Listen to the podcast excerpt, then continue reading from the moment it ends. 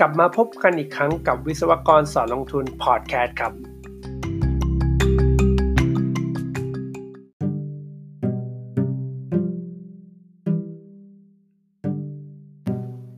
สวัสดีครับสำหรับ EP นี้ก็จะมาพูดให้ฟังเกี่ยวกับ Market Sentiment เนาะว่าปัจจุบันเนี่ย ตลาด สิ่งแวดล้อมในตลาดเป็นยังไงนะครับ คือไอ้คำว่าตลาดเนี่ยผมรวมหมดตั้งแต่ตลาดหุ้น ตลาดทุนอื่น ๆ รวมไปถึงตลาดทางเลือกอย่างพวกคริปโตนะครับ คืออย่างถ้าเพื่อนๆได้ติดตามข้อมูลเราบ้างเพื่อนๆจะเริ่มเข้าใจแล้วว่า ตอนเนี้ยในทุกตลาดอะก็จะมีโรบอทแล้วก็มี AI มีอะไรพวกนั้นอยู่ ซึ่งเป็นผลผลิตหรือเป็น development จาก hedge fund หรือกองทุนที่เขามีหรือสถาบันการเงินก็เลยนะ ที่เขามีต้นทุนสูง เพียงพอที่จะ develop เทคโนโลยีพวกนี้เข้ามาในตลาดทุนนะครับ นี่มันมันส่งผลยังไงกับตลาด คือ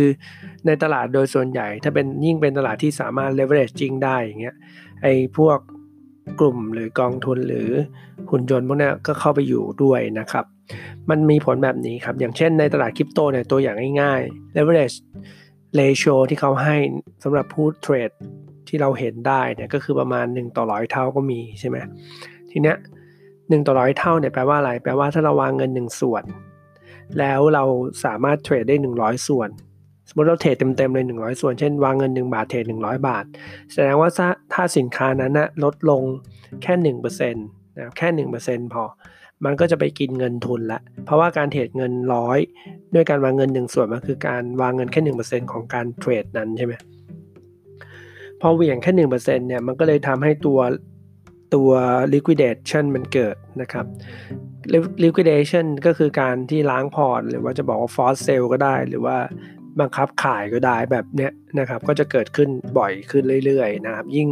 ยิ่งมีเทคโนโลยีอย่างหุ่นยนต์มี AI อยู่ในนั้นเนี่ยมันก็ยิ่งเกิดขึ้นบ่อย เพราะว่าอย่างต้องยอมรับครับว่าพวกหุ่นยนต์เนี่ยเขาไม่ได้มีอารมณ์เหมือนมนุษย์นะอย่างเช่น เวลาที่อัลกอริทึมของเขาสั่งให้ขายหรือสั่งให้ซื้อมันก็จะเกิดขึ้นทันทีนะแล้วก็จะเกิดขึ้นเป็น คล้ายๆ เหมือน chain reaction ต่อกัน เช่นถ้ามีหุ่นยนต์ตัวหนึ่งขาย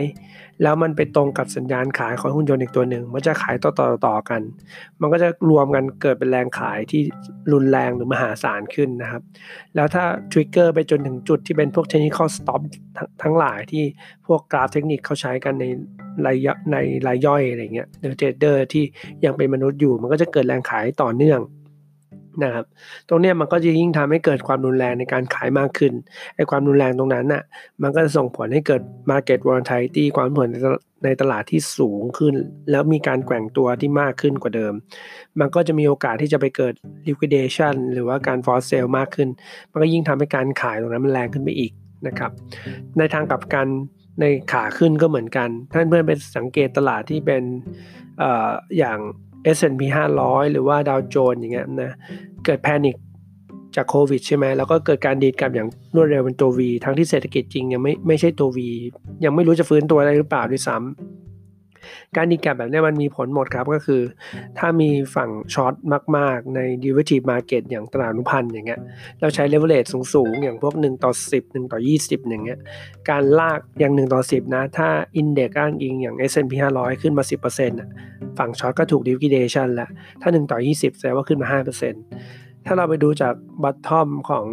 เดือนมีนาคมอะ ในตลาดพวกดาวโจนส์หรือ S&P 500 ขึ้นประมาณ 50%แปลว่า แปลว่าใครก็ตามนะครับที่ short ตลาดในวันที่ panic สุดๆ ก็คือเดือนมีนาคมเนี่ย ที่อัตราส่วน leveraging แค่ 1 ต่อ2เงี้ยก็สามารถถูกล้างพอร์ตได้แหละนะครับ ซึ่งซึ่งใน derivative market อะ product เองอะตัวมันเองเลยอย่างพวก future contract อย่างเงี้ยโดยส่วนใหญ่แล้วมันก็วางเงินไม่ใช่ 1 ต่อ 2 นะครับ มันประมาณ 1 ต่อ 10 อยู่แล้ว แปลว่าถ้าวางเงินถ้าผู้เล่นนั้นๆ กองทุนหรือเทรดเดอร์รายย่อยนั้นๆ ไม่ได้วางแผนจัดการกับตัว margin ดีๆอย่างเงี้ยก็ก็มีโอกาสที่จะถูก liquidation ได้ง่ายมากๆนะครับในตลาดปัจจุบัน เพราะว่าสินค้าต่างๆมัน connect กันหมด แล้วก็ volatility ก็จะสูงขึ้นไปเรื่อยๆ นะครับ อันนี้แหละคือสิ่งที่เราจะเจอในตั้งแต่วันนี้ปัจจุบันนี้เป็นต้นไป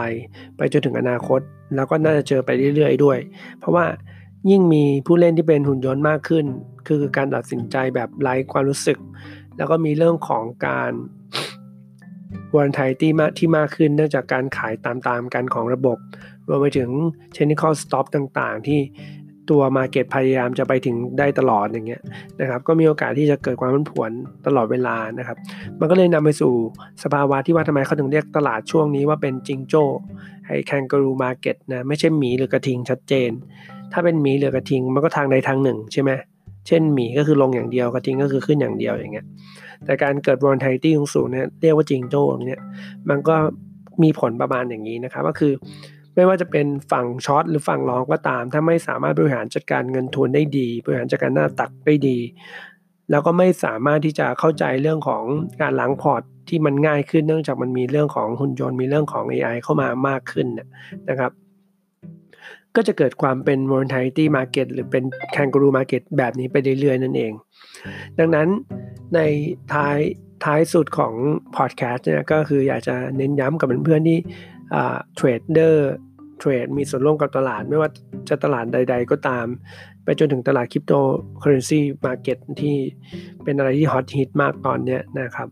ก็ดูให้ดีเรื่องการวางแผนจัดการเงินทุนการวางแผนหน้าตัก มันคือการที่จะชนะได้ในยุคนี้มันไม่ใช่แค่เรื่องของเดา direction ถูกละสมมุติเราเราเราเดาถูกว่ามันจะขึ้นหรือมันจะลงนะ แต่ถ้าเราไม่ได้เผื่อ